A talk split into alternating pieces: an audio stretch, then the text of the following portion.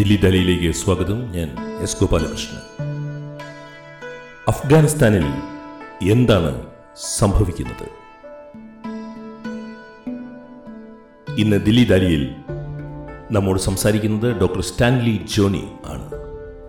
The Hindu ദിനപത്രത്തിന്റെ international affairs എഡിറ്ററാണ് doctor Stanley Johnny.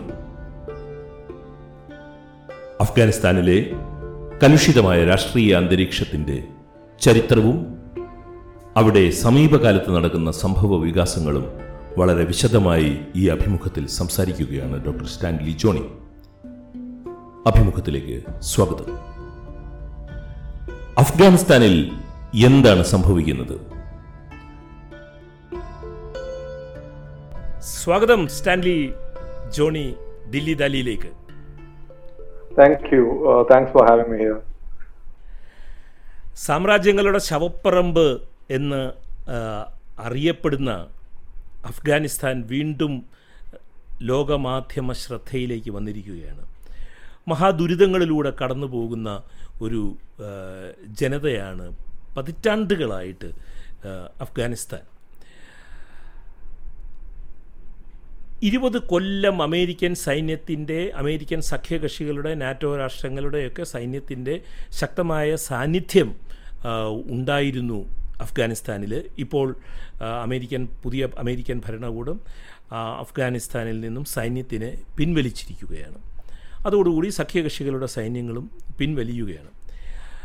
Stanley the Hindu ദിനപത്രത്തിന്റെ അന്താരാഷ്ട്ര പൊളിറ്റിക്കൽ വിഷയങ്ങൾ കൈകാര്യം ചെയ്യുന്ന വളരെ അവഗാഹത്തോടു കൂടി കൈകാര്യം ചെയ്യുന്ന ആളാണ് സ്റ്റാൻലി. ഈ വിഷയം ചർച്ച ചെയ്യുവാൻ കിട്ടിയതിൽ എനിക്ക് വലിയ സന്തോഷമുണ്ട്. എന്റെ ആദ്യത്തെ ചോദ്യം അമേരിക്ക വിയറ്റ്നാമിൽ നിന്നും പാഠങ്ങളൊന്നും പഠിക്കാതിരിക്കുകയും അമേരിക്കയുടെ അഫ്ഗാനിസ്ഥാൻ മിഷൻ പരാജയപ്പെടുകയും ചെയ്തു. പരാജയപ്പെട്ടു എന്ന് തന്നെ പറയേണ്ടി വരും. കാരണം അമേരിക്ക അഫ്ഗാനിസ്ഥാനിലേക്ക് പോകുന്നത് രണ്ടായിരത്തി ഒന്നിലാണ് അമേരിക്ക അഫ്ഗാനിസ്ഥാനെ ആക്രമിക്കുന്നത്. അത് സെപ്റ്റംബർ ഇലവൻ ടെററിസ്റ്റ് ആക്രമണത്തിന് ശേഷമാണ്. അപ്പൊ അന്ന് ബുഷ് പറഞ്ഞത് അമേരിക്കൻ പ്രസിഡന്റ് ആയിരുന്ന ജോർജ് ബുഷ് പറയുന്നത് അഫ്ഗാനിസ്ഥാനിലേക്ക് അതായത് അമേരിക്കയുടെ ഒരു ഗ്ലോബൽ വാർ ഓൺ ടെററിന്റെ ഭാഗമായിട്ടാണ് അഫ്ഗാനിസ്ഥാനെ ആക്രമിക്കുന്നത്. അവിടെ ഉള്ള എല്ലാ രീതിയിലുള്ള ഭീകരവാദികളെയും പരാജയപ്പെടുത്തും എന്നുള്ളതായിരുന്നു ബുഷിന്റെ പ്രധാനപ്പെട്ട ലക്ഷ്യം. അതായത് അത് അൽ ഖൈദ ഉണ്ട്. അൽ ഖൈദയെ ഹോസ്റ്റ് ചെയ്തിരുന്ന അവിടുത്തെ താലിബാൻ ഗവൺമെന്റ് ഉണ്ട്. കാരണം രണ്ടായിരത്തി മൂന്നിൽ രണ്ടായിരത്തി ഒന്ന് ഡിസംബർ മാസം താലിബാൻ അന്ന് സറണ്ടർ ചെയ്യാൻ തയ്യാറായതാണ്. താലിബാൻ സ്പോക്സ് പേഴ്സൺ പറഞ്ഞ കാര്യങ്ങൾ നമ്മുടെ മുൻപിലുണ്ട്. അത് അമേരിക്ക അത് ആക്സെപ്റ്റ് ചെയ്തില്ല. നേരെ തിരിച്ച് അമേരിക്ക പറഞ്ഞത് അഫ്ഗാനിസ്ഥാന്റെ ഓരോ കോർണറിലും അഫ്ഗാനിസ്ഥാൻ എവരി കോർണറിലും താലിബാനെ പരാജയപ്പെടുത്തുന്നതായിരുന്നു അമേരിക്കയുടെ അന്നത്തെ നിലപാട്. അതിനുശേഷം അമേരിക്ക താലിബാൻ ഭരണകൂടത്തെ പുറത്താക്കി പകരം അവിടെ ഒരു ട്രാൻസിഷണൽ ഗവൺമെന്റ് കൊണ്ടുവന്നു ഹമീദ് കർസായുടെ നേതൃത്വത്തിൽ. അതിനുശേഷം ഒരു അഫ്ഗാൻ കോൺസ്റ്റിറ്റ്യൂഷൻ ഡ്രാഫ്റ്റ് ചെയ്തു അമേരിക്കയുടെയും നാറ്റോയുടെയും സഹായത്തോടു കൂടി ഒരു പുതിയ പൊളിറ്റിക്കൽ സിസ്റ്റം ഉണ്ടാക്കി ഇൻസ്റ്റിറ്റ്യൂഷൻസ് ഉണ്ടാക്കി. ഇന്ന് ജോ ബൈഡൻ പറയുന്നത് America didn't go to Afghanistan to nation build എന്നാണ് കഴിഞ്ഞ ആഴ്ച പറഞ്ഞത്. അത് അത് സത്യസന്ധമായിട്ടുള്ള ഒരു പ്രസ്താവനയല്ല. കാരണം കഴിഞ്ഞ ഇരുപത് വർഷത്തെ അമേരിക്കയുടെ അഫ്ഗാനിസ്ഥാനിലെ ഇടപെടലുകളുടെ ഒരു ചരിത്രം നമ്മളുടെ എല്ലാവരുടെയും മുൻപിലുണ്ട്. ജോ ബൈഡന്റെ മുൻപിൽ മാത്രമല്ല. So basically America went to Afghanistan yes to fight terrorist and also to nation build. അപ്പൊ അതാണ് ചെയ്തത്. അപ്പൊ അങ്ങനെ ആ ഒരു കോണ്ടെക്സ്റ്റിൽ നമ്മൾ നോക്കിക്കഴിഞ്ഞാൽ എന്താണ് അമേരിക്ക നേടിയത് കഴിഞ്ഞ ഇരുപത് വർഷം കൊണ്ട് അഫ്ഗാനിസ്ഥാനിൽ? തീവ്രവാദത്തെ പരാജയപ്പെടുത്തിയോ? അൽ ഖൈദ ഇന്ന് ഒരുപക്ഷെ അഫ്ഗാനിസ്ഥാനിൽ സ്ട്രോങ് അല്ലായിരിക്കാം എന്നാണ് അമേരിക്ക പറയുന്നത്. പക്ഷെ അൽ ഖൈദ ബാക്കി എല്ലായിടത്തും ഉണ്ട്. നമ്മൾ നോക്കുക ആ, അൽ എന്താണ് റൂയിൻസിൽ നിന്നാണ് ഇസ്ലാമിക് സ്റ്റേറ്റ് ഉയർന്നു വന്നത്. ഇപ്പൊ ഇന്ന് യമൻ അതുപോലെ സാഹേൽ രാജ്യങ്ങൾ ആഫ്രിക്കയിലെ സാഹേൽ രാജ്യങ്ങൾ മൗറിറ്റാനിയ ബുർക്കിന ഫാസോ ഈ എല്ലാ രാജ്യങ്ങളിലും ഇന്ന് നൈജീരിയ അൽ അല്ലെങ്കിൽ അൽ പോലുള്ള തീവ്രവാദ സംഘടനകൾ വളരെ ശക്തമാണ്. അപ്പൊ തീവ്രവാദത്തെ നിങ്ങൾ പരാജയപ്പെടുത്തിയോ? ഇല്ല. താലിബാനെ നിങ്ങൾ പരാജയപ്പെടുത്തിയോ? രണ്ടായിരത്തി ഒന്നിൽ താലിബാനെ ഭരണത്തിൽ നിന്ന് പുറത്താക്കി. ഇന്നിപ്പോ താലിബാൻ അവകാശപ്പെടുന്നത് അവർ ത- അഫ്ഗാനിസ്ഥാന്റെ അൻപത്തിയഞ്ച് ശതമാനം അവർ കൈ കൈയാളുന്നു എന്നുള്ളതാണ്. അത്. അത് ഡിസ്പ്യൂട്ടഡ് ആണ്. പക്ഷെ അമ്പത് ശതമാനത്തിലധികം അഫ്ഗാനിസ്ഥാൻ താലിബാന്റെ ഫേംലി ഇൻ താലിബാൻസ് കൺട്രോൾ ആണെന്നുള്ള കാര്യത്തിൽ യാതൊരു തർക്കവുമില്ല.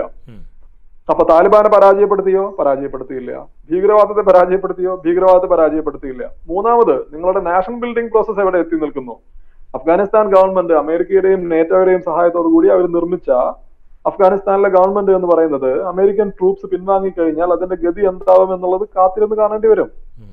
കാരണം കഴിഞ്ഞ മെയ് ഒന്നാം തീയതി മുതൽ അന്നാണ് അമേരിക്കയുടെ റിമൈനിങ് ട്രൂപ്സ് പിൻവാങ്ങി തുടങ്ങിയത്. മെയ് ഒന്നാം തീയതി മുതൽ ഇന്ന് വരെയുള്ള സമയം നോക്കിക്കഴിഞ്ഞാൽ രണ്ട് രണ്ട് ഒരു ഒൻപതാഴ്ച കാലഘട്ടത്തിൽ അഫ്ഗാനിസ്ഥാന്റെ നോർത്തേൺ പ്രൊവിൻസുകളിലെ ഒരു ഒട്ടുമിക്ക പ്രധാനപ്പെട്ട എല്ലാ ജില്ലകളും താലിബാൻ പിടിച്ചെടുത്ത് കഴിഞ്ഞു. ഉസ്ബെക്കിസ്ഥാൻ ആയിട്ടുള്ള അതിർത്തി താജിക്കിസ്ഥാൻ ആയിട്ടുള്ള അതിർത്തി ചൈനയുമായിട്ടുള്ള അതിർത്തി ഇറാനുമായിട്ടുള്ള ബോർഡർ ക്രോസിംഗ് ഇതെല്ലാം ഇന്ന് താലിബാന്റെ കയ്യിലാണ്. അപ്പോ നിങ്ങളുടെ മൂന്ന് കാര്യങ്ങൾ തീവ്രവാദത്തിനെതിരെയുള്ള യുദ്ധം അതുപോലെ അഫ്ഗാനിസ്ഥാനിലെ നേഷൻ ബിൽഡിംഗ് അല്ലെങ്കിൽ താലിബാനെതിരെയുള്ള യുദ്ധം ഈ മൂന്നിലും അമേരിക്ക പരാജയപ്പെട്ടു എന്നുള്ളത് പകൽ പോലെ വ്യക്തമാണ്. അപ്പോ ഇത് ഇത് അമേരിക്ക പറയുന്നത് we are ending our longest war എന്നുള്ളതാണ്. പക്ഷെ യാഥാർത്ഥ്യം they are being forced to end their longest war എന്നുള്ളതാണ്. അല്ല ഇപ്പൊ ഈ വിയറ്റ്നാമുമായിട്ട് ബന്ധപ്പെട്ട് എനിക്കൊരു ചോദ്യമുള്ളത് വിയറ്റ്നാം എക്സ്പീരിയൻസും അഫ്ഗാൻ എക്സ്പീരിയൻസും തമ്മിൽ നോക്കുമ്പോൾ സിമിലാരിറ്റീസ് നമുക്ക് പറയാം. പക്ഷേ ആ പക്ഷേ ഈ ഡിസിമിലാരിറ്റീസ് എന്താണ്? അതായത് അമേരിക്ക അമേരിക്ക ഉപേക്ഷിച്ച അമേരിക്ക അമേരിക്ക പരാജയപ്പെട്ട് പിൻവാങ്ങിയ വിയറ്റ്നാമും അമേരിക്ക പരാജയപ്പെട്ട് പിൻവാങ്ങുന്ന അഫ്ഗാനിസ്ഥാനും തമ്മിലുള്ള വ്യത്യാസം. അതാണ് ഇവിടുത്തെ ഏറ്റവും പ്രധാനപ്പെട്ട വ്യത്യാസം. കാരണം സിമിലാരിറ്റീസ് എന്ന് പറയുന്നത് അമേരിക്ക വിയറ്റ്നാമിലും അമേരിക്ക ഏകദേശം യുദ്ധം അവസാനിപ്പിച്ചത് ഇങ്ങനെയായിരുന്നു. ഇതുപോലെയായിരുന്നു. അത് അമേരിക്കയുടെ സഖ്യകക്ഷികളായിരുന്ന സൈഗോണിനെ അമേരിക്ക പൂർണമായിട്ടും അബാൻഡൻ ചെയ്ത് അവിടെ നിന്ന് കമ്മ്യൂണിസ്റ്റുകളുമായിട്ട് ഒരു എഗ്രിമെന്റ് കാരണം അവർക്ക് വേറെ വഴിയില്ലാതായി പോയി. ഒരു എഗ്രിമെന്റ് സൈൻ ചെയ്ത് അമേരിക്കൻ പട്ടാളത്തെ നോർത്ത് വിയറ്റ്നാമിൽ നിന്ന് പിൻവാങ്ങി രണ്ടു വർഷത്തിനിടയിൽ സൈഗോൺ പരാജയപ്പെടുകയും അമേരിക്ക അവിടെ നിന്ന് പൊടിയും തട്ടി പുറത്തു പോവുകയും ചെയ്തു. പക്ഷെ ഇതിന്റെ ഇന്ന് അഫ്ഗാനിസ്ഥാനിലും ചെയ്യുന്നത് അത് തന്നെയാണ്. താലിബാനുമായി നേരിട്ട് നെഗോഷിയേറ്റ് ചെയ്തു എഗ്രിമെന്റ് സൈൻ ചെയ്തു ട്രൂപ്സിനെ പിൻവലിക്കുന്നു. America practically speaking America doesn't care what happens to Kabul in the coming weeks അത് നമുക്ക് കാത്തിരുന്ന് കാണണം. ഇതിന്റെ പ്രധാനപ്പെട്ട ഡിസിമിലാരിറ്റീസ് എന്ന് പറയുന്നത് ഇപ്പൊ വിയറ്റ്നാം നമ്മൾ ഉദാഹരണമായിട്ട് എടുത്താൽ വിയറ്റ്നാം ഒരു ഫ്രഞ്ച് കോളനി ആയിരുന്നു. അത് സൗത്ത് ഈസ്റ്റ് ഏഷ്യയിലെ ഒരു പ്രധാനപ്പെട്ട എല്ലാ രാജ്യങ്ങളും തന്നെ ഈ കൊളോണിയൽ ഭരണത്തിന് കീഴിൽ ഒന്നുകിൽ ജപ്പാനീസ് ഇമ്പീരിയലിസം അല്ലെങ്കിൽ യൂറോപ്യൻ ഇമ്പീരിയലിസത്തിന് കീഴെ വളരെ ദുരിതപൂർണമായിട്ടുള്ള ജീവിതമായിരുന്നു ഒരുവിധം എല്ലാ രാജ്യങ്ങളുടേതും അവിടുത്തെ ജനങ്ങളുടേത്. പിന്നീട് അവിടെ അമേരിക്ക കെന്നഡിയുടെ സമയത്ത് അമേരിക്ക ഇടപെടുന്നു. പിന്നെ നീണ്ടു നിന്ന തൊള്ളായിരത്തി എഴുപതുകളുടെ ആദ്യ കാലഘട്ടം വരെ നീണ്ടു നിൽക്കുന്ന അമേരിക്കൻ ഒക്യുപ്പേഷൻ ഉണ്ട്. അങ്ങനെ യുദ്ധത്തിന്റെയും കൊളോണിയലിസത്തിന്റെയും എല്ലാം ഭീകരത അനുഭവിച്ചു അനുഭവിച്ച് ജീവിച്ചിരുന്ന രണ്ട് ഭാഗങ്ങളായി വിഭജിക്കപ്പെട്ടിരുന്ന ഒരു രാഷ്ട്രമായിരുന്നു വിയറ്റ്നാം. ആ വിയറ്റ്നാം ഇന്ന് എവിടെ എത്തി നിൽക്കുന്നു എന്ന് നോക്കൂ. അവിടുത്തെ കമ്മ്യൂണിസ്റ്റുകാർ അമേരിക്കയെ പരാജയപ്പെടുത്തിയ വിയറ്റ്നാമിലെ കമ്മ്യൂണിസ്റ്റുകാർ വിയറ്റ്നാമിനെ യൂണിഫൈ ചെയ്തു. വിയറ്റ്നാമിന്റെ ഇക്കോണമിയെയും സൊസൈറ്റിയെയും റീബിൽഡ് ചെയ്ത ആളുകളാണ്. ക്രിറ്റിസിസംസ് ഇല്ലെന്നല്ല ഒരുപാട് ക്രിറ്റിസിസം ഉണ്ട്. പക്ഷെ നമ്മൾ ഇതിന്റെ ഒരു ലാർജർ വിയറ്റ്നാമിന്റെ ഒരു ട്രാൻസ്ഫോർമേഷൻ നോക്കി കാണുകയാണെങ്കിൽ അമേരിക്കയെ പരാജയപ്പെടുത്തിയതിന് ശേഷം അത് വിയറ്റ്നാമിനെ കംപ്ലീറ്റ്ലി ട്രാൻസ്ഫോം ചെയ്യാൻ വിയറ്റ്നാമിലെ ആളുകൾക്ക് സാധിച്ചു. വിയറ്റ്നാമിലെ ജനങ്ങൾക്കും അവരുടെ ഭരണകൂടത്തിനും സാധിച്ചു എന്നുള്ളത് തർക്കമില്ലാത്ത കാര്യമാണ്. ഇപ്പൊ ഇന്ന് വിയറ്റ്നാം ഒരു ഒരു ഇൻഡിപെൻഡന്റ് ഫോറിൻ പോളിസി പോലും ഫോളോ ചെയ്യുന്ന രാജ്യമാണ്. ചൈനയുടെ മേധാവിത്വത്തെ പോലും അംഗീകരിക്കാത്ത രാജ്യമാണ് വിയറ്റ്നാം. ഇക്കോണമിക്കലി സോഷ്യലി അല്ലെങ്കിൽ അവരുടെ ഹെൽത്ത് കെയർ നോക്കുക. കോവിഡിനെ വിയറ്റ്നാം നേരിട്ട രീതി ലോക രാജ്യങ്ങൾക്ക് തന്നെ മാതൃകയാണ്. അപ്പൊ അങ്ങനെയാണ് വിയറ്റ്നാം മാറിയത്. പക്ഷെ താലിബാന്റെ കാര്യത്തിൽ താലിബാൻ അധികാരത്തിലിരുന്ന തൊള്ളായിരത്തി തൊണ്ണൂറ്റിയാറ് രണ്ടായിരത്തി ഒന്ന് സമയം നമ്മുടെ മുൻപിലുണ്ട്. അത് ഏറ്റവും മർദ്ദക സ്വഭാവമുള്ള ഒരു മതരാഷ്ട്രത്തെയാണ് താലിബാൻ അന്ന് അവിടെ ഇൻസ്റ്റാൾ ചെയ്തത്.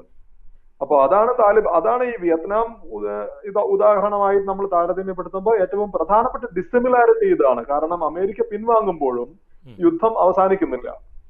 അമേരിക്ക പിൻവാങ്ങുമ്പോഴും ഒരു പുതിയ ഭാവിയിലേക്കുള്ള പ്രതീക്ഷ നമുക്ക് കാണാൻ സാധിക്കുന്നില്ല അഫ്ഗാനിസ്ഥാന്റെ സ- കാര്യത്തിൽ. കൂടുതൽ അൺസർട്ടൺ ആണ് കാര്യങ്ങൾ.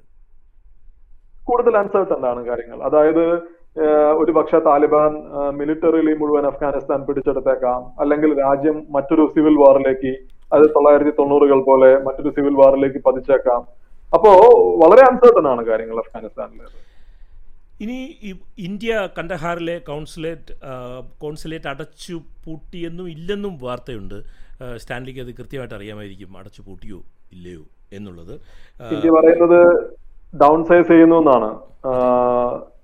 അതെ അപ്പോ അതെ അപ്പോൾ ഇന്ത്യക്കും പാകിസ്ഥാനും തീർച്ചയായും ചൈനയ്ക്കും തന്ത്രപ്രധാനമായ ഒരു പ്രദേശമായി അഫ്ഗാനിസ്ഥാൻ നിലനിൽക്കുകയാണ്. അപ്പോൾ ഈ പ്രദേശത്തെ ഈ പുതിയ സാഹചര്യങ്ങളിൽ ഇന്ത്യ നേരിടുന്ന വെല്ലുവിളി ഇന്നത്തെ ഈ പുതിയ അഫ്ഗാൻ സാഹചര്യത്തിൽ ഇന്ത്യ നേരിടുന്ന വെല്ലുവിളികളൊന്ന് ചുരുക്കി പറയാമോ? അതായത് ഇപ്പോ ഇന്ത്യ താലിബാനുമായി കോണ്ടാക്ട് എസ്റ്റാബ്ലിഷ് ചെയ്തു എന്നുള്ളത് ഒരു വാസ്തവമാണ്. അപ്പൊ അത് അത് നമ്മളെല്ലാവരും റിപ്പോർട്ട് ചെയ്തിരുന്നു. ഹിന്ദു ആണ് ആദ്യമായിട്ട് അത് റിപ്പോർട്ട് ചെയ്തത്. കാരണം ഖത്താറിൽ വെച്ചിട്ടാണ് ഇന്ത്യയുടെ foreign affairs ministry officials Taliban റെപ്രസെന്റേറ്റീവ്സിനെ കാണുന്നത്. അത് ഇന്ത്യൻ ഗവൺമെന്റ് ആ വാർത്ത ഇതുവരെ ഡിസ്മിസ് ചെയ്തിട്ടില്ല റിജക്ട് ചെയ്തിട്ടില്ല. So practically they they acknowledge. ഉം. അതെ the established link with Taliban ഇത് തൊള്ളായിരത്തി തൊണ്ണൂറുകളിലെ ഇന്ത്യൻ ഗവൺമെന്റിന്റെ നിലപാടിന് വിരുദ്ധമായിട്ടുള്ള ഒരു നിലപാടാണ്. കാരണം തൊള്ളായിരത്തി തൊണ്ണൂറുകളിൽ താലിബാനുമായി യാതൊരു രീതിയിലുള്ള കോണ്ടാക്ട്സും ഉണ്ടാവില്ല എന്നുള്ളതായിരുന്നു ഇന്ത്യയുടെ നിലപാട്. നേരെ മാത്രമല്ല അന്ന് താലിബാൻ തൊണ്ണൂറ് ശതമാനം അഫ്ഗാനിസ്ഥാൻ അഫ്ഗാനിസ്ഥാന്റെ തൊണ്ണൂറ് ശതമാനത്തോളം ഭൂപ്രദേശത്തെയാണ് താലിബാൻ നിയന്ത്രിച്ചിരുന്നത്. നോർത്തേൺ പ്രൊവിൻസസ് നോർത്തേൺ അലയൻസിന്റെ കയ്യിലായിരുന്നു. അതായത് ഈ പറയുന്ന ബഡാക്ഷാൻ പൻഷീർ താക്കർ അവിടെയൊക്കെയാണ് ഇന്ന് പൻഷീറിലില്ല പക്ഷെ ബഡാക്ഷാനും താക്കറും ഏകദേശം ഇന്ന് താലിബാൻ പിടിച്ചെടുത്ത് കഴിഞ്ഞു. ഇന്ന് പക്ഷെ അന്ന് താലിബാനെ റെസിസ്റ്റ് ചെയ്തിരുന്ന പ്രൊവിൻസസ് ആണ്. അത് അഹമ്മദ് ഷാ മസൂദിന്റെ നേതൃത്വത്തിലുള്ള അഹമ്മദ് ഷാ മസൂദും ബർഹാനുദ്ദീൻ റബ്ബാനിയുടെ നേതൃത്വത്തിലുള്ള നോർത്തേൺ അലയൻസ് ആണ് അന്ന് താലിബാനെ റെസിസ്റ്റ് ചെയ്തിരുന്നത്. അപ്പൊ ഇന്ത്യ നോർത്തേൺ അലയൻസിനെ സപ്പോർട്ട് ചെയ്തിരുന്ന രാജ്യമാണ്. ഇന്ത്യ മാത്രമല്ല ഇറാൻ ടർക്കി ഒരു പരിധിവരെ റഷ്യ ഇവരൊക്കെ അന്ന് നോർത്തേൺ അലയൻസിനെ സഹായിച്ചിരുന്നു. അപ്പൊ ആ ഒരു നിലപാടിൽ നിന്ന് മാറിക്കൊണ്ടാണ് ഇന്ത്യ ഇന്ന് താലിബാനെ റീച്ച് ഔട്ട് ചെയ്യാൻ ശ്രമിക്കുന്നത്. അപ്പൊ അത് എനിക്ക് തോന്നുന്നു പ്രധാനമായിട്ടും ഇതിന്റെ ചലഞ്ചസ് അതായത് അഫ്ഗാനിസ്ഥാനിൽ ഇനി എന്ത് ഉണ്ടായാലും താലിബാൻ ഭരണം പിടിച്ചെടുക്കുകയോ അല്ലെങ്കിൽ താലിബാൻ ഒരു സമാധാന കരാറിൽ ഒപ്പുവെക്കുകയോ അതുമല്ലെങ്കിൽ രാജ്യം ഒരു ആഭ്യന്തര യുദ്ധത്തിലേക്ക് വീഴുകയോ എന്തോ ആകട്ടെ എന്ത് ഔട്ട്കം ആയാലും ഒരു കാര്യം ഉറപ്പാണ് the Taliban are going to play a critical role in Afghanistan's future. അത് നല്ല രീതിയിലാണോ ചീത്ത രീതിയിലാണോ എന്നുള്ളത് വേറെ കാര്യം അപ്പൊ അത് ഇന്ത്യയും അംഗീകരിക്കുന്നുണ്ട് അതുകൊണ്ടാണ് ഇന്ന് താലിബാനായിട്ട് റീച്ച് ഔട്ട് ചെയ്യാൻ ഇന്ത്യ ശ്രമിക്കുന്നത് കാരണം തൊള്ളായിരത്തി തൊണ്ണൂറുകളിൽ താലിബാൻ അധികാരത്തിൽ ഇരുന്നപ്പോൾ കശ്മീരിൽ വൻ രീതിയിലുള്ള വയലൻസിൽ വയലൻസ് ഉണ്ടായി. അതിന്റെ കാരണം ഇപ്പോ കശ്മീർ ബേസ് ആയി പ്രവർത്തിക്കുന്ന ഭീകര സംഘടനകൾ ജെയ്ഷെ മുഹമ്മദ് ആയാലും ലഷ്കർ ഇ തോയ്ബ ആയാലും ഇവരെല്ലാവരും താലിബാനുമായി ഡീപ്പ് കോണ്ടാക്ട്സ് ഉള്ള കണക്ഷൻ ഉള്ള സംഘടനകളാണ്. കാരണം ലഷ്കറും ജയ്ഷും എല്ലാം അഫ്ഗാനിസ്ഥാനിൽ മുജാഹിദിന്റെ സമയത്ത് സോവിയറ്റ് ആ, സമയത്ത് ഉയർന്നു വരുന്ന സംഘടനകളാണ്. അപ്പോ ഇവർക്കൊക്കെ താലിബാനുമായി ഡീപ്പ് ആയിട്ടുള്ള കോണ്ടാക്ട്സ് ഉള്ള ആളുകളാണ്. അപ്പൊ വീണ്ടും താലിബാൻ അഫ്ഗാനിസ്ഥാനെ മുഴുവൻ നിയന്ത്രിക്കുകയും അത് പാകിസ്ഥാൻ സ്വാഭാവികമായിട്ടും താലിബാനും പാകിസ്ഥാനും തമ്മിൽ സ്ട്രാറ്റജിക് റിലേഷൻഷിപ്പ് ആണുള്ളത്. പാകിസ്ഥാൻ ഒരിക്കലും താലിബാനെ പൂർണമായും കൈയൊഴിഞ്ഞിട്ടില്ല രണ്ടായിരത്തി ഒന്നിന് ശേഷം പോലും. അപ്പോ ഒരു പാകിസ്ഥാൻ താലിബാൻ ആക്സസ് ഉണ്ടാവുകയും അത് ഇന്ത്യൻ ഇന്ത്യയ്ക്ക് ദോഷകരമായി വരുമോ എന്നുള്ള കാര്യത്തിലുള്ള ആശങ്കകൾ ഒരു ഭാഗത്തുണ്ട്. അപ്പൊ രണ്ട് ഇന്ത്യ ഈ രണ്ടായിരത്തി ഒന്നിൽ താലിബാൻ ഭരണകൂടത്തെ പുറത്താക്കിയതിന് ശേഷം ഇന്ത്യ വൻ രീതിയിലുള്ള ഇൻവെസ്റ്റ്മെന്റ്സ് ഇൻഫ്രാസ്ട്രക്ചർ ഇൻവെസ്റ്റ്മെന്റ്സ് അഫ്ഗാനിസ്ഥാനിൽ നടത്തിയിട്ടുണ്ട്. അപ്പൊ അങ്ങനെയാണ് ഇന്ത്യയുടെ ഒരു ഗുഡ് വിൽ ഇന്ത്യ ഉണ്ടാക്കുന്നത്. രണ്ട് ബില്യൺ അമേരിക്കൻ ഡോളറിൽ ഡോളറിലധികം ഇൻവെസ്റ്റ്മെന്റ്സ് ഇന്ത്യ നടത്തിയിട്ടുണ്ട്. അപ്പൊ സ്വാഭാവികമായിട്ടും അഫ്ഗാനിസ്ഥാനിൽ ഒരു പൊളിറ്റിക്കൽ ചേഞ്ച് ഉണ്ടായാലും India wants to protect its investment and its interest അപ്പോ അപ്പൊ ഇത്തരം കാര്യങ്ങളാണ് എനിക്ക് തോന്നുന്നു. അതായത് ഒന്ന് സ്വാഭാവികമായിട്ടും താലിബാന്റെ ഒരു അസന്റിനെ ഇന്ത്യ അക്നോളജ് ചെയ്യുന്നു. ഇൻഡയറക്ട്ലി അക്നോളജ് ചെയ്യുന്നു. കാരണം ഇതിനെ ഇനി അവഗണിക്കാൻ പറ്റില്ല താലിബാനെ. You have to deal with them so you either fight them like you did in the nineteen nineties through your proxies or you reach out to them അപ്പൊ India ഇപ്പോൾ എടുത്തിരിക്കുന്ന നിലപാട് എന്ന് പറയുന്നത് to reach out to them and then maybe see what you can do അപ്പൊ അങ്ങനെ ഒരു രീതിയിലേക്കാണ് കാര്യങ്ങൾ പോകുന്നത്. പിന്നെ ഇപ്പോ താലിബാൻ തന്നെ എത്രത്തോളം പാകിസ്ഥാനുമായി ഒരു ഇപ്പോ താലിബാൻ അധികാരത്തിൽ വന്നു കഴിഞ്ഞാൽ പാകിസ്ഥാൻ എത്രത്തോളം പാകിസ്ഥാനോട് ഡിപ്പെൻഡന്റ് ആയിരിക്കും എന്നുള്ളതും കാത്തിരുന്ന് കാണണം. അപ്പോ പാകിസ്ഥാനും താലിബാനും തമ്മിൽ തമ്മിലുള്ള എനിക്ക് ചോദിക്കേണ്ടിയിരുന്ന ഒരു അടുത്തൊരു ചോദ്യം താലിബാനിൽ ഈ കഴിഞ്ഞ ഒരു ഇരുപത് കൊല്ലത്തിനകം താലിബാനിന് എന്തെങ്കിലും വ്യത്യാസം വന്നതായിട്ടോ സ്വഭാവത്തിൽ വ്യത്യാസം വന്നിട്ടുള്ളതായിട്ടോ സംഘടനാ സ്വഭാവത്തിൽ അതിന്റെ ആറ്റിറ്റ്യൂഡ്സിൽ വ്യത്യാസം വന്നിട്ടുണ്ടായിട്ട് തോന്നുന്നുണ്ടോ സ്റ്റാൻലിക്ക് fundamentally I think Taliban haven't changed. താലിബാന്റെ ഒരു കോർ ഐഡിയോളജിക്കൽ വേൾഡ് വ്യൂ നമ്മൾ നോക്കിക്കഴിഞ്ഞാൽ അതിന്റെ ഓർഗനൈസേഷണൽ സ്ട്രക്ചർ നോക്കിക്കഴിഞ്ഞാൽ അല്ലെങ്കിൽ അവരുടെ ഭരണരീതി നോക്കിക്കഴിഞ്ഞാൽ ഇതിലൊന്നിലും താലിബാൻ എന്തെങ്കിലും മാറ്റം വന്നിട്ട് താലിബാന് മാറ്റം വന്നിട്ടുണ്ടെന്ന് ഞാൻ വിശ്വസിക്കുന്നില്ല. പക്ഷെ നേരെ തിരിച്ച് താലിബാൻ പുറം ലോകവുമായിട്ടുള്ള താലിബാന്റെ ഇടപെടലുകൾക്ക് ഇടപെടലുകളിൽ മാറ്റം വന്നിട്ടുണ്ട്. അതൊരു ടാക്ടിക്കൽ ഡിഫറൻസ് ആണ്. അതൊരു ഫണ്ടമെന്റൽ ചേഞ്ച് അല്ല. പക്ഷെ അതൊരു ടാക്ടിക്കൽ ചേഞ്ച് ആണ്. ആ ടാക്ടിക്കൽ ചേഞ്ചിന്റെ കാരണം ഇപ്പൊ തൊള്ള- തൊള്ളായിരത്തി തൊണ്ണൂറ്റിയാറ് രണ്ടായിരത്തി ഒന്നിലാണ് താലിബാൻ കാബൂളിൽ ഭരണത്തിലിരുന്നത്. രണ്ടായിരത്തി ഒന്നിൽ താലിബാന്റെ ഭരണം നഷ്ടപ്പെടാനുള്ള പ്രധാനപ്പെട്ട കാരണം തന്നെ താലിബാന്റെ was its decision to host al Qaeda and Osama bin Laden കാരണം അഫ്ഗാനിസ്ഥാനിൽ ഇരുന്നിട്ടാണ് അവർ രണ്ടായിരത്തി സെപ്റ്റംബർ പതിനൊന്നിലെ ആക്രമണം ഭീകരാക്രമണത്തെ പ്ലോട്ട് ചെയ്തത്. അപ്പോ അന്ന് താലിബാൻ മറ്റ് രാഷ്ട്രങ്ങളുമായി ഒന്നും തന്നെ നയതന്ത്ര ബന്ധം സ്ഥാപിക്കാൻ തയ്യാറാവുകയോ അങ്ങനെ അത്തരത്തിലുള്ള യാതൊരു കാര്യങ്ങൾക്കും മുതിർന്നിരുന്നില്ല. താലിബാനെ അന്ന് അംഗീകരിച്ചിരുന്ന മൂന്ന് രാഷ്ട്രങ്ങളെ ഉണ്ടായിരുന്നുള്ളൂ. ഒന്ന് അഫ്കോഴ്സ് പാകിസ്ഥാൻ രണ്ട് യു എ ഇ മൂന്ന് സൗദി അറേബ്യ ആയിരുന്നു. മറ്റൊരു രാജ്യവുമായി അവർക്ക് ഡിപ്ലോമാറ്റിക് ബന്ധം ഉണ്ടായിരുന്നില്ല അപ്പോ ഈ ഒരു താലിബാന ഭരണത്തിൽ നിന്നും നഷ്ട ഭരണം നഷ്ടപ്പെടാനുള്ള പ്രധാനപ്പെട്ട ഒരു കാരണം താലിബാന്റെ ഈ ഫോറിൻ പോളിസി ആയിരുന്നു. ഒരു ഐസൊലേറ്റഡ് ഫോറിൻ പോളിസിയും അതുപോലെ ഭീകരവാദ സംഘടനകളുമായിട്ടുള്ള ബന്ധവുമായിരുന്നു. അപ്പൊ അതുകൊണ്ട് തന്നെ ഇത്തവണ താലിബാൻ എനിക്ക് തോന്നുന്നു താലിബാന് കുറെ കൂടി ലെജിറ്റിമസി ഇന്റർനാഷണൽ ലെജിറ്റിമസി വേണമെന്നുണ്ട്. അപ്പൊ അതുകൊണ്ടാണ് അവരെന്ത് ചെയ്യുന്നത്? അവർ മോസ്കോയിൽ പോയിരുന്നു. അവർ ബെയ്ജിങ്ങിൽ പോയിരുന്നു. ചൈന താലിബാനുമായിട്ട് ചർച്ച സംഘടിപ്പിച്ചിരുന്നു. അതുപോലെ കഴിഞ്ഞ ആഴ്ച അവർ തെഹ്റാനിൽ പോയിരുന്നു. ഇപ്പൊ ഇന്ത്യൻ ഒഫീഷ്യൽസിനെ അവർ കാണാൻ തയ്യാറായി എന്ന് പറയുന്നു. അപ്പോ ഒന്ന് താലിബാന്റെ ഇന്റേണൽ പോളിസിയിൽ താലിബാന്റെ ഐഡിയോളജിയിൽ യാതൊരു രീതിയിലുള്ള മാറ്റവും ഇല്ലാതിരിക്കുമ്പോൾ തന്നെ. പുറം ലോകവുമായിട്ടുള്ള താലിബാന്റെ ഡീലിങ്സിൽ കുറെ കൂടി പ്രാഗ്മാറ്റിക് ആയിട്ടുള്ള ചേഞ്ചസ് നമുക്ക് കാണാൻ സാധിക്കും. ഈ ടർക്കിയുമായിട്ട് താലിബാന്റെ പ്രശ്നം എന്താണ്? ടർക്കി ആയിട്ട് ഉള്ള വൈര്യത്തിന് ഇപ്പോൾ കാബൂൾ വിമാനത്താവളത്തിന്റെ കൺട്രോൾ ടർക്കി തുടരാൻ കഴിയില്ല എന്ന് പറയുന്നു. ടർക്കിയും ടർക്കിയിലെ ഗവൺമെന്റുമായിട്ടുള്ള ബന്ധം എന്താണ് താലിബാന്റെ? അങ്ങനെ നേരിട്ടുള്ള ഒരു ബന്ധം ഇല്ല ടർക്കിക്കും താലിബാനും തമ്മിൽ. അപ്പൊ ടർക്കി പക്ഷെ നെറ്റോന്റെ ഭാഗമാണ്. അപ്പോ അതുകൊണ്ട് ടർക്കിയെ താലിബാൻ ടർക്കിയെ കാണുന്നത് ഒരു ഇൻവേഡിംഗ് ഫോഴ്സ് ആയിട്ടാണ്.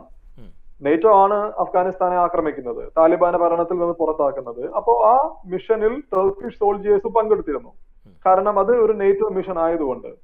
അപ്പൊ അന്ന് അപ്പൊ അതിന്റെ ഭാഗമായിട്ടാണ് കാബൂൾ എയർപോർട്ട് ഈ ഈ ലാർജർ നെയ്റ്റോ മിഷന്റെ ഭാഗമായിട്ടാണ് കാബൂൾ എയർപോർട്ടിന്റെ സെക്യൂരിറ്റി ടർക്കി ഏറ്റെടുക്കുന്നത്. അപ്പോ ബേസിക്കലി ടർക്കി നേറ്റോയുടെ നേറ്റോ നേറ്റോയിലേക്ക് ഏറ്റവും അധികം ട്രൂപ്സിനെ സംഭാവന ചെയ്യുന്ന രാജ്യങ്ങളിൽ ഒന്നാണ് ടർക്കി അപ്പൊ അതുകൊണ്ട് താലിബാൻ ടർക്കിയെ കാണുന്നത് ഒരു ഇൻവേഡിങ് ഫോഴ്സ് ആയിട്ടാണ് അമേരിക്കയെ കാണുന്ന പോലെ തന്നെ. ഇതാണ് ഫണ്ടമെന്റൽ ആയിട്ടുള്ള പ്രോബ്ലം അല്ലാതെ ഇതൊരു ഐഡിയോളജിക്കൽ ഇഷ്യൂ ആയിട്ടല്ല അവർ കാണുന്നത്. അപ്പൊ താലിബാന്റെ ഇപ്പോഴത്തെ നിലപാട് എന്ന് പറയുന്നത് അമേരിക്കയുമായി ട്രംപുമായി സൈൻ ചെയ്ത എഗ്രിമെന്റ് അനുസരിച്ച് മെയ് ഒന്നാം തീയതി രണ്ടായിരത്തി ഇരുപത്തി ഒന്നിൽ എല്ലാ അമേരിക്കൻ ട്രൂപ്സും പിൻവാങ്ങിക്കൊള്ളണം എല്ലാ ഫോറിൻ ട്രൂപ്സും പിൻവാങ്ങിക്കൊള്ളണം എന്നാണ്. അത് ബൈഡൻ സെപ്റ്റംബർ പതിനൊന്നിലേക്ക് ആ ഡേറ്റ് ഡിലേ ചെയ്തു. പക്ഷെ practically Trump Taliban agreement endorse ചെയ്യുകയാണ് ബൈഡൻ ചെയ്തത്. അപ്പോ താലിബാൻ പറയുന്നത് താലി- താലിബാൻ ഈ ഈ ഡേറ്റ് ഡിലേ ചെയ്തതിനെ താലി- താലിബാൻ ഒഫീഷ്യലി വെൽക്കം ചെയ്തിട്ടില്ല. പക്ഷെ അവർ practically they are waiting for the foreign troops to get out of the country അപ്പൊ അതുകൊണ്ടാണ് അവർ ഇതേവരെ ഫോറിൻ ട്രൂപ്സിനെതിരെ ആക്രമണം ഒന്നും നടത്തിയിട്ടില്ല. താലിബാൻ ആക്രമിക്കുന്നത് അഫ്ഗാൻ ട്രൂപ്സിനെയാണ് ഇപ്പൊ കഴിഞ്ഞ ഒന്നൊന്നര വർഷത്തിനിടയിൽ ഒരൊറ്റ അമേരിക്കക്കാരൻ പോലും അഫ്ഗാനിസ്ഥാനിൽ കൊല്ലപ്പെട്ടിട്ടില്ല. എന്ന് നമ്മൾ ഓർക്കണം. താലിബാൻ അമേരിക്കക്കാരെ ആക്രമിക്കുന്നില്ല. കഴിഞ്ഞ ഒരാഴ്ച എൺപത്തഞ്ചോളം സിവിലിയൻസ് ആണ് മരിച്ചിരിക്കുന്നത്. സിവിലിയൻസ് ആണ്. അതെ അഫ്ഗാൻ സിവിലിയൻസിനെയും അഫ്ഗാൻ സോൾജിയേഴ്സിനെയും പോലീസിനെയുമാണ് താലിബാൻ ആക്രമിക്കുന്നത്. ഫോറിൻ ട്രൂപ്സിനെ അല്ല അപ്പോ താലിബാൻ വെയിറ്റ് ചെയ്യുന്നത് എല്ലാ ഫോറിൻ ട്രൂപ്സും പിൻവാങ്ങണമെന്നാണ്. ഇനി പിൻവാങ്ങിയില്ലെങ്കിൽ താലിബാൻ പറയുന്നത് അഫ്ഗാനിസ്ഥാനിൽ തുടരുന്ന ഫോറിൻ ട്രൂപ്സ് എല്ലാം will be our legitimate targets. അപ്പൊ അവിടെയാണ് ടർക്കി പ്രശ്നമാവുന്നത്. അപ്പോ ടർക്കി കാബൂൾ എയർപോർട്ടിൽ ടർക്കിഷ് ട്രൂപ്സ് കണ്ടിന്യൂ ചെയ്താൽ ഈ അമേരിക്കൻ ട്രൂപ്സ് പുൾ ഔട്ടിന് ശേഷം താലിബാൻ പറയുന്നത് ഞങ്ങൾ അവരെ ആക്രമിക്കും. കാരണം we want all foreign troops to leave ഇനി ഇതിന്റെ ഒരു സ്ട്രാറ്റജിക് സ്ട്രാറ്റജിക് ആംഗിൾ നോക്കിക്കഴിഞ്ഞാൽ ഇപ്പൊ കാബൂൾ എയർപോർട്ട് പിടിച്ചെടുക്കുക എന്ന് പറയുന്നത് താലിബാനെ സംബന്ധിച്ച് വളരെ പ്രധാനപ്പെട്ടതാണ്. കാരണം ആ കാരണം അഫ്ഗാനിസ്ഥാൻ ഒരു ലാൻഡ് ലോക്ഡ് കൺട്രിയാണ് കാബൂൾ എയർപോർട്ടാണ് തലസ്ഥാനത്ത് നിന്ന് പുറം ലോകത്തേക്കുള്ള ഒരു ലിങ്ക് എന്ന് പറയുന്നത്. അപ്പൊ ഈ അഫ്ഗാൻ കാബൂളിലുള്ള ഫോറിൻ മിഷൻസ് ഫോറിൻ ഓർഗനൈസേഷൻസ് ഇവരെല്ലാവരും they are dependent on the Kabul airport to leave the country in the event of a larger crisis അപ്പോ if Taliban capture the Kabul airport which means it's end of the story അതുകൊണ്ടാണ് Turkey Kabul എയർപോർട്ടിന് തുടർന്നും security assistance കൊടുക്കണമെന്ന് അമേരിക്കയും ടർക്കിയും തമ്മിൽ ഒരു കരാർ ഉണ്ടാവുന്നത് അതേ കാരണത്താൽ തന്നെയാണ് താലിബാൻ പറയുന്നത് ടർക്കിയും അമേരിക്കയും കാബൂൾ എയർപോർട്ടിൽ നിന്നും പിൻവാങ്ങണം. കാരണം ഇത് ഞങ്ങളുടെ രാജ്യമാണ് ഇതിന്റെ സെക്യൂരിറ്റി നോക്കാൻ ഞങ്ങൾക്കറിയാമെന്ന് പറയുന്നത്. അപ്പൊ ഇനി എനിക്കൊരു ചോദ്യമുള്ളത് ഈ ഇരുപത് കൊല്ലം മുൻപ് അമേരിക്കൻ സൈന്യം അഫ്ഗാനിസ്ഥാനിൽ പ്രവേശിക്കുന്ന സമയത്തുള്ള ചൈന അല്ല ഇന്ന് ലോകത്തുള്ള ചൈന. ചൈന ഈ കുറ കഴിഞ്ഞ കുറേ കാലങ്ങളിൽ അഫ്ഗാനിസ്ഥാനിൽ നടത്തിയ സ്ട്രാറ്റജിക് ആയിട്ടുള്ള ഇടപെടലുകളും ചൈനയുടെ വളരെ പ്രത്യക്ഷമായ താല്പര്യങ്ങളും എല്ലാം വെച്ച് നോക്കുമ്പോൾ ഈ പുതിയ ഇപ്പോൾ ഇവോൾവ് ചെയ്തു വരുന്ന ഈ പുതിയ അഫ്ഗാൻ സാഹചര്യവും ചൈനയും തമ്മിൽ എങ്ങനെയാണ് കാണുന്നത് സ്റ്റാൻലി? അതായത് ഇപ്പൊ ചൈനയുടെ ഔദ്യോഗിക നിലപാട് ചൈനീസ് ഫോറിൻ മിനിസ്ട്രി കഴിഞ്ഞ ആഴ്ച പറഞ്ഞത് അമേരിക്കയെ വിമർശിക്കുകയാണ് ചെയ്തത് അമേരിക്കയുടെ പിന്മാറ്റത്തെ അതായത് പിന്മാറ്റത്തെയല്ല the way the Americans are leaving Afghanistan അവർ പറയുന്നത് that is a complete application of responsibility ആ ക്രിറ്റിസിസത്തിൽ കാര്യമുണ്ടെന്നാണ് എന്റെ വ്യക്തിപരമായ അഭിപ്രായം. കാരണം അമേരിക്ക അഫ്ഗാനിസ്ഥാൻ വിട്ടുപോകരുത് എന്നൊന്നും നമ്മൾ പറയുന്നില്ല. പക്ഷെ ഇത് നിങ്ങളുടെ നിങ്ങൾ ഉണ്ടാക്കിയ ഒരു ക്രൈസിസ് ആണ്. So when you leave that crisis when you leave that battlefield you- you have certain responsibilities അതെ. ആ യാ അപ്പൊ അത് അതുപോലും ഇല്ലാതെയാണ് അമേരിക്ക പിൻവാങ്ങുന്നത്. അപ്പൊ അതാണ് ചൈനയുടെയും ഒരു വിമർശനം. ഇതിന്റെ ഒരു പ്രശ്നം എന്താണെന്ന് വെച്ചാൽ ഇപ്പോ ചൈന ഏതാനും നാൾക്ക് മുൻപ് ചൈന അനൗൺസ് ചെയ്തിരുന്നു ഈ ചൈനീസ് പാകിസ്ഥാൻ ഇക്കണോമിക് കോറിഡോർ അഫ്ഗാനിസ്ഥാനിലേക്ക് എക്സ്റ്റെൻഡ് ചെയ്യുമെന്ന് പേഷവാറിൽ നിന്ന് ഒരു പുതിയ റോഡ് കണക്ട് ചെയ്തിട്ട്. അപ്പൊ അഫ്ഗാനിസ്ഥാൻ അഫ്ഗാൻ ഗവൺമെന്റും ചൈനയോട് പറയുന്നുണ്ട് ഇവിടെ ഇൻഫ്രാസ്ട്രക്ചറിൽ ഇൻവെസ്റ്റ് ചെയ്യാം അഫ്ഗാനിസ്ഥാന്റെ റീകൺസ്ട്രക്ഷനിൽ ഇൻവെസ്റ്റ് ചെയ്യാം അഫ്ഗാനിസ്ഥാന്റെ മിനറൽസ് ഉപയോഗിക്കാം. അപ്പൊ അങ്ങനെ അഫ്ഗാൻ കാബൂൾ ഗവൺമെന്റിനും ചൈനയുടെ സഹായം ആവശ്യമാണ്. കാരണം അമേരിക്ക പോവാണ്. So there is a vacuum അപ്പൊ അതാണ്. പക്ഷെ എനിക്ക് തോന്നുന്നു ചൈന കുറെ കൂടി കെയർഫുൾ ആയിട്ടാണ് ഈ കാര്യത്തിൽ ഇടപെടുന്നത്. കാരണം എന്താണ് അഫ്ഗാനിസ്ഥാനിൽ നടക്കാൻ പോകുന്നത് എന്നുള്ള കാര്യത്തിൽ ചൈനയ്ക്ക് യാതൊരു ഉറപ്പുമില്ല. അത് ഒന്ന്. രണ്ട് പാകിസ്ഥാൻ ചൈനയെ ചൈനയുടെ അയൺ ബ്രദർ ആണ്. കോട്ട് ആൻഡ് കോട്ട് അങ്ങനെയാണല്ലോ ബീജിംഗ് പറയുന്നത്. പാകിസ്ഥാൻ നമ്മുടെ അയൺ ബ്രദർ ആണ്. പാകിസ്ഥാനാണ് താലിബാനെ ഹോസ്റ്റ് ചെയ്യുന്നത്. അപ്പോ കാബൂൾ ഗവൺമെന്റിനെ ബെറ്റ് ചെയ്യുന്നതിനേക്കാളും ഒരു പക്ഷേ സ്ട്രാറ്റജിക്കലി എനിക്ക് തോന്നുന്നു China would prefer to bet on Pakistan. To use it leverage on the Taliban അത് അത് അത് ഇന്ത്യയ്ക്ക് ഒരു പ്രശ്നമായിട്ട് മാറാം. അത് ഇന്ത്യയ്ക്ക് ഒരു പ്രശ്നമായിട്ട് മാറാം. കാരണം അതാണ് അവിടെ ഒരുപാട് ഒരുപാട് കോളംസിന് അത് ടിക്ക് ചെയ്യുന്നുണ്ട്. ഈ പാകിസ്ഥാൻ താലിബാൻ അപ്രോച്ച് കാരണം അത് ഇന്ത്യയ്ക്ക് ഒരു ഫോറിൻ പോളിസി ചാലഞ്ച് ആണ്. പാകിസ്ഥാൻ വഴി താലിബാനെ നിയന്ത്രിക്കാനായിരിക്കും ചൈന നോക്കുക. നേരെ തിരിച്ച് അഫ്ഗാൻ ഗവൺമെന്റിനെ നേരിട്ട് ചൈന സപ്പോർട്ട് ചെയ്ത് കഴിഞ്ഞാൽ അത് താലിബാനെ ആന്റഗോണൈസ് ചെയ്യും. അപ്പൊ നാളെ താലിബാൻ ഭരണം പിടിച്ചെടുത്ത് കഴിഞ്ഞാൽ അത് ചൈനയ്ക്ക് ദോഷകരമാവും. കാരണം ചൈനയും ചൈനയുടെ ഷിൻജിയാങ്ങും അഫ്ഗാനിസ്ഥാനും തമ്മിൽ ഒരു ചെറിയ ബോർഡർ ഉണ്ട്. ഒരു സെവന്റി ഫൈവ് കിലോമീറ്റർ ലോങ് ഒരു ബോർഡർ ഉണ്ട്. ഇപ്പൊ ഷിൻജിയാങ്ങിൽ ചൈന സെപ്പറേറ്റിസത്തെ സെപ്പറേറ്റിസം നേരിടുന്നുണ്ട്. ഈ East Turkmenistan East Turkmen organisation എന്ന് പറയുന്ന ഒരു ഇസ്ലാമിസ്റ്റ് ടെററിസ്റ്റ് സംഘടനയുണ്ട് ഷിൻജിയാങ്ങിൽ. അവർ പ്രധാനമായിട്ടും ഓപ്പറേറ്റ് ചെയ്യുന്നത് ഈ ബോർഡർ റീജിയനിലാണ് എന്നാണ് പറയുന്നത്. തൊണ്ണൂറുകളിൽ ചൈന അധിക താലിബാൻ അധികാരത്തിലിരുന്ന സമയത്ത് താലിബാൻ സപ്പോർട്ട് ചെയ്തിരുന്ന അല്ലെങ്കിൽ സ്പോൺസർ ചെയ്തിരുന്ന ബാങ്ക് റോൾ ചെയ്തിരുന്ന പല തീവ്രവാദ സംഘടനകളിൽ ഒന്നായിരുന്നു ഈ ഈസ്റ്റ് ടോക്ക്മെൻ ഓർഗനൈസേഷൻ അപ്പോ ചൈനയെ സംബന്ധിച്ച് കംപ്ലീറ്റ്ലി താലിബാനെ ആന്റഗണൈസ് ചെയ്താൽ ഒരു പരാജയപ്പെട്ട താലിബാനെ നിങ്ങൾക്ക് ആന്റഗണൈസ് ചെയ്യാം. പക്ഷെ ഒരു സർജിലിരിക്കുന്ന താലിബാനെ വിജയിച്ചുകൊണ്ടിരിക്കുന്ന ഒരു താലിബാനെ നിങ്ങൾ കംപ്ലീറ്റ്ലി അലിയനേറ്റ് ചെയ്താൽ അത് പല രീതിയിൽ നിങ്ങളെ ദോഷകരമായി ബാധിച്ചേക്കും. അപ്പൊ ചൈനയുടെ ഒരു സ്ട്രാറ്റജിക് കാൽക്കുലേഷൻ എനിക്ക് തോന്നുന്നു is to wait and see and then once the Taliban capture Kabul if it happens I think the Chinese would be ready to engage them through the Pakistan negotiations അല്ല ഇനി എനിക്ക് അവസാനമായിട്ട് സാൻഡിയോട് ചോദിക്കാനുള്ള ഒരു ചോദ്യം. ഏതാണ്ട് ഇമ്മിനന്റ് ആണോ അഫ്ഗാനിസ്ഥാനിലെ താലിബാന്റെ ഭരണത്തിന്റെ വരവ്? എത്രമാത്രം അടുത്താണത് നിൽക്കുന്നത്? കാബൂൾ ഗവൺമെന്റിനും ഇപ്പോഴുള്ള കാബൂളിലെ ഭരണ സംവിധാനത്തിനും താലിബാനെ ചെറുക്കാൻ കഴിയും എന്ന് സ്റ്റാൻലി കരുതുന്നുണ്ടോ? ലോങ് ടേമിൽ ചെറുക്കാൻ കഴിയില്ല. അക്കാര്യത്തിൽ ഉറപ്പാണ്. കാരണം അങ്ങനെ ലോങ് ടേമിൽ ചെറുക്കാൻ കഴിയുമായിരുന്നെങ്കിൽ ഇപ്പോ താലിബാൻ നടത്തിയിട്ടുള്ള മുന്നേറ്റങ്ങൾ കഴിഞ്ഞ രണ്ട് മാസം കൊണ്ട് നടത്തിയിട്ടുള്ള മുന്നേറ്റങ്ങൾ നടത്താൻ താലിബാൻ സാധിക്കില്ലായിരുന്നു. സാധിക്കില്ലായിരുന്നു. ഞാൻ നേരത്തെ പറഞ്ഞല്ലോ നോർത്തേൺ പ്രൊവിൻസസ് ആണ് തൊണ്ണൂറുകളിൽ താലിബാനെ റെസിസ്റ്റ് ചെയ്തത്.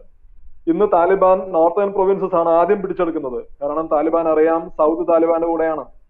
They can easily take south അപ്പോ നോർത്തിലാണ് പ്രശ്നങ്ങൾ മുഴുവൻ ഉള്ളത്. കാരണം അവിടെ എത്തനിക്കലി ഡിഫറെന്റ് ആയിട്ടുള്ള ആളുകളാണ്.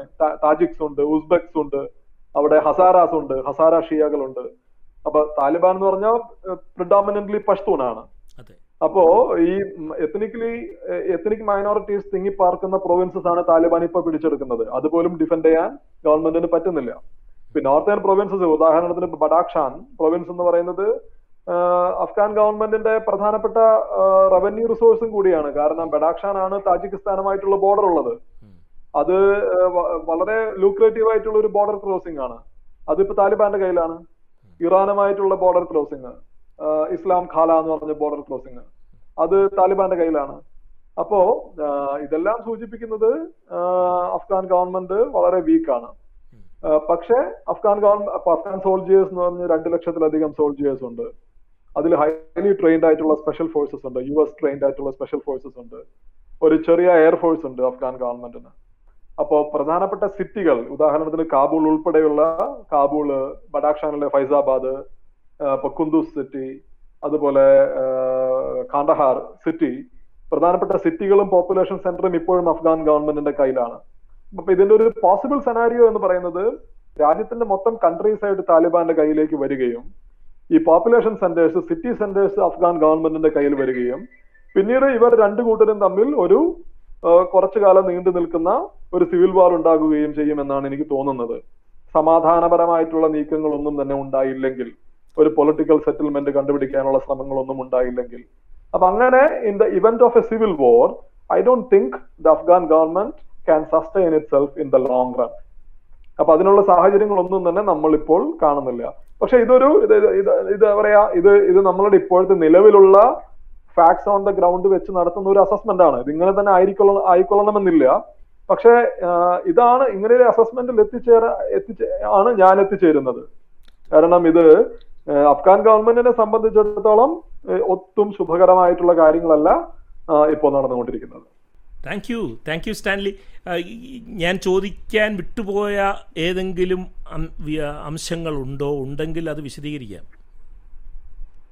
ഇല്ല I think we have pretty much covered everything Covered. Covered a lot of ground thank you thank you Stanley Johny വളരെ വിശദമായിട്ട് ഈ വിഷയം സംസാരിച്ചതിന് നമ്മുടെ വളരെ അടുത്ത അയൽപ്പക്കമാണ് അഫ്ഗാനിസ്ഥാൻ. നമ്മളുമായി വലിയ ബന്ധങ്ങളുള്ള സാംസ്കാരികമായിട്ട് തന്നെ നമ്മുടെ ഭാഗം തന്നെയായിട്ടുള്ള ഒരു പ്രദേശമാണ്. ആ പ്രദേശത്ത് ശാന്തി പുലരട്ടെ എന്ന് നമുക്ക് പ്രത്യാശിക്കാം. അത് നമ്മുടെ രാജ്യത്തിന്റെ സുസ്ഥിരതയ്ക്കും ആവശ്യമുള്ള കാര്യമാണ്.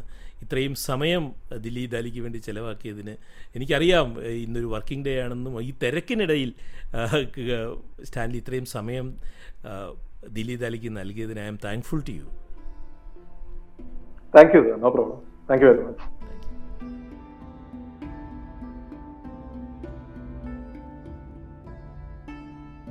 അഫ്ഗാനിസ്ഥാനിൽ സംഭവിച്ചുകൊണ്ടിരിക്കുന്നത് എന്താണ്? ദില്ലി ദാലിയുടെ ഈ ലക്കത്തിൽ നമ്മോട് സംസാരിച്ചത് ദ ഹിന്ദു ദിനപത്രത്തിന്റെ ഇന്റർനാഷണൽ അഫയേഴ്സ് എഡിറ്ററായ ഡോക്ടർ സ്റ്റാൻലി ജോണി ആയിരുന്നു. ദില്ലി ദാലിയുടെ ഈ ലക്കം ഇവിടെ സമാപിക്കുന്നു. കേട്ട സുമനസ്സുകൾക്ക് നന്ദി. സ്നേഹപൂർവം എസ് ഗോപാലകൃഷ്ണൻ.